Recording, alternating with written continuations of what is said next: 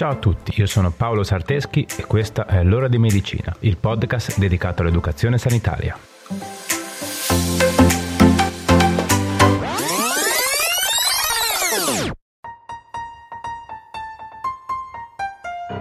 Dashing through the snow on our soapy sleigh, over we will go like to hold the way.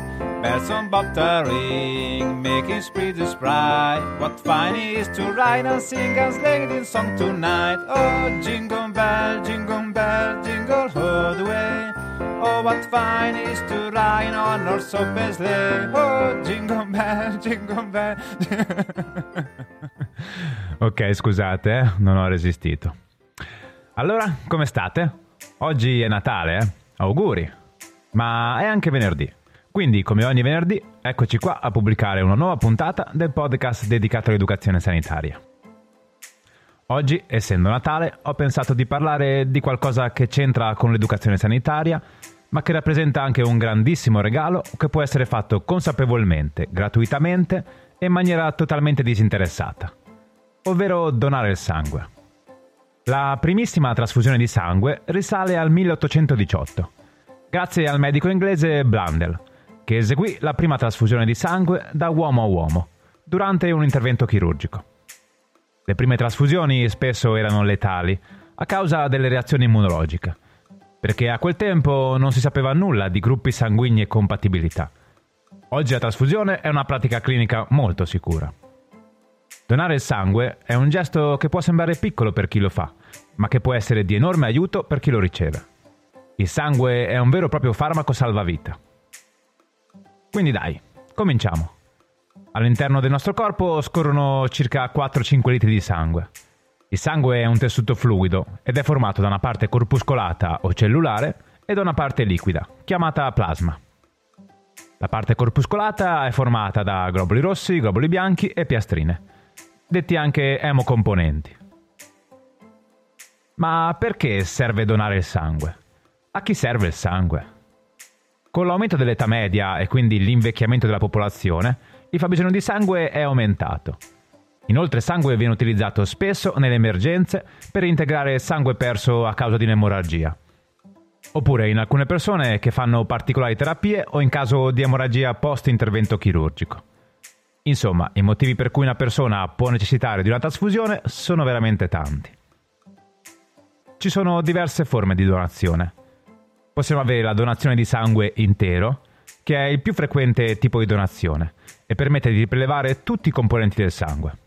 I globuli rossi, i globuli bianchi e le piastrine, che poi in seguito verranno separati.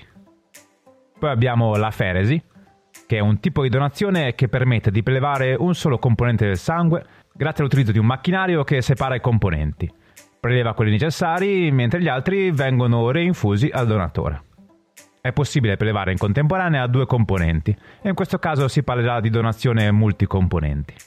Questo tipo di donazione ha il vantaggio di prelevare in maggior quantità le componenti di cui c'è più necessità. Questa donazione però richiede più tempo rispetto a quella di sangue intero e solitamente viene proposta a chi ha già avuto esperienza di donazione di sangue intero. Quali sono i requisiti richiesti per diventare un donatore? I requisiti richiesti per diventare donatori sono età compresa tra i 18 e i 60 anni, ma comunque se le condizioni di salute lo permettono è possibile donare sangue anche fino a 70 anni. Peso non inferiore ai 50 kg, buono stato di salute, uno stile di vita che esclude comportamenti a rischio. Al momento dei controlli pre-donazione i parametri vitali devono essere stabili e nei range fisiologici e i valori di emoglobina devono essere accettabili. Ok, a questo punto arriviamo alla parte più interessante. Come fare per diventare donatore di sangue o aferesi? Chi desidera diventare donatore può prendere contatto con la sede Avis più vicina o con altre associazioni di donatori di sangue o direttamente col centro trasfusionale. Solitamente gli appuntamenti sono due. Il primo per una visita di idoneità e successivamente, in un'altra giornata, la donazione vera e propria. Prima di donare, infatti, l'aspirante donatore deve compilare un questionario per dichiarare il suo stato di salute attuale e pregresso. Dopodiché ci sarà un colloquio e la visita di idoneità con un medico, allo scopo di avere un quadro ancora più chiaro della situazione e capire se l'aspirante donatore abbia tutte le carte in regola per donare in sicurezza. Infine verrà fatto firmare il consenso informato, ovvero un foglio in cui il donatore afferma di dare il proprio consenso al prelievo. Dopodiché ci sarà il prelievo di sangue e degli emocomponenti, eseguito dal personale infermeristico. Ad ogni donazione il sangue prelevato viene sottoposto a diversi esami, sia per la sicurezza del donatore che per il ricevente. Emocromo, ricerca degli anticorpi dell'epatite B e C, ricerca degli anticorpi di HIV e altri ancora. La primissima volta che viene eseguito il prelievo, invece ci sarà anche tutto un profilo di esami per la determinazione del gruppo sanguigno, tra cui il fenotipo AB0 e il fenotipo RH, necessari per classificare, se così possiamo dire, il sangue del donatore. Dopo il prelievo viene offerto solitamente un piccolo spuntino per reintegrare. Tutte le fasi di prelievo, stoccaggio, conservazione e distribuzione delle sacche di sangue o emoderivati vengono fatte in massima sicurezza. Quindi sappi che sia la donazione che la trasfusione sono procedure estremamente sicure che sono state perfezionate sempre di più nel corso degli anni. Ok, quindi, ma il giorno della donazione, cosa è importante fare? Ah, innanzitutto presentarsi a digiuno o con una colazione molto leggera. Indossare indumenti che permettono di scoprire facilmente la sede di prelievo, ovvero il braccio, e portare con sé la tessera sanitaria. Tutto qui. Vediamo cosa c'è da sapere.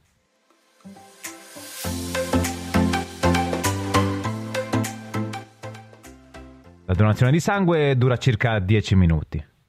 Il volume massimo di sangue che può essere prelevato è di 450 ml. Dopo la donazione di sangue è bene evitare sforzi e attività faticose. La donazione di solo plasma mediante aferesi dura dai 40 ai 50 minuti. Il volume di plasma prelevato è tra i 600 e i 700 ml. Dopo la donazione di plasma è possibile svolgere le normali attività. Per quanto riguarda il tempo che deve intercorrere tra una donazione e l'altra, chiedi informazioni al centro trasfusionale, perché cambia in base al tipo di donazione sangue intero, piastrinoferesi o plasmaferesi. Se durante la donazione hai problemi come nausea, sudorazione, brividi di freddo o altro, avvisa subito il personale sanitario che si prenderà cura di te nel migliore dei modi. Dopo la donazione rimarrai qualche minuto sulla poltrona e verrai assistito per alzarti dal personale sanitario. Hai sensazione di vertigine o svenimento, non avere fretta di alzarti e avverti il personale. Ricorda che il giorno della donazione, se sei un lavoratore, hai diritto alla giornata di riposo retribuita. Basterà farsi fare un foglio al momento del prelievo, in cui viene dichiarato che tu quel giorno hai donato il sangue. Se hai donato e dopo qualche giorno ti ammali oppure ti rendi conto di aver dimenticato di dare informazioni importanti in sede di visita di predonazione, avvisa il medico del centro trasfusionale anche se hai già donato. Se le tue condizioni di salute non sono ottimali hai avuto sanguinamenti importanti o semplicemente non ti senti bene ma hai già prenotato la donazione, chiama il centro trasfusionale per avvisare che non potrai presentarti. La tua sicurezza prima di tutto. Ok, ci siamo? Non manca tanto, eh? Donare sangue è un gesto veramente ma veramente bello, ma non tutti possono farlo. Infatti esistono criteri di esclusione, permanente o temporanea. Tra i criteri di esclusione permanente abbiamo ad esempio neoplasie oppure epilessia, mentre tra i criteri di esclusione temporanea abbiamo ad esempio febbre superiore a 38, esecuzione di interventi chirurgici negli ultimi 4 mesi, oppure aver fatto tatuaggi, piercing o buche alle orecchie negli ultimi 4 mesi.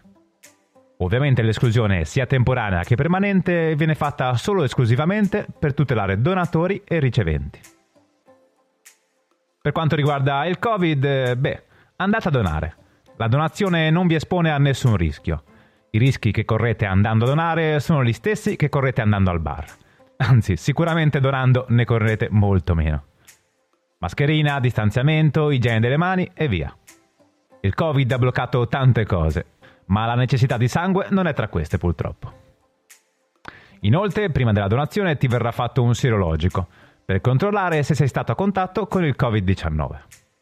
Nel caso in cui tu sia un soggetto che ha contratto il virus, chiama il centro trasfusionale di riferimento per sapere se è possibile donare il plasma per la famosa terapia con plasma iperimmune. Ok, beh, che dire, penso di avervi dato un quadro abbastanza chiaro di quanto sia importante e indispensabile la donazione di sangue. Se avete dei dubbi, consultate le fonti. Oppure chiedete maggiori informazioni al vostro medico di famiglia, infermiere di famiglia o centro trasfusionale più vicino a voi. Donare è un po' come un Babbo Natale segreto permanente. Ogni tua sacca donata è lì e qualcuno prima o poi beneficerà di questo enorme regalo. Ok, dai, eccoci arrivati alla fine. Eh? Abbiamo cercato di rendere questa puntata un po' più leggera del solito. Spero lo sia stata. Non volevamo rubarvi troppo tempo alla vostra giornata di festa.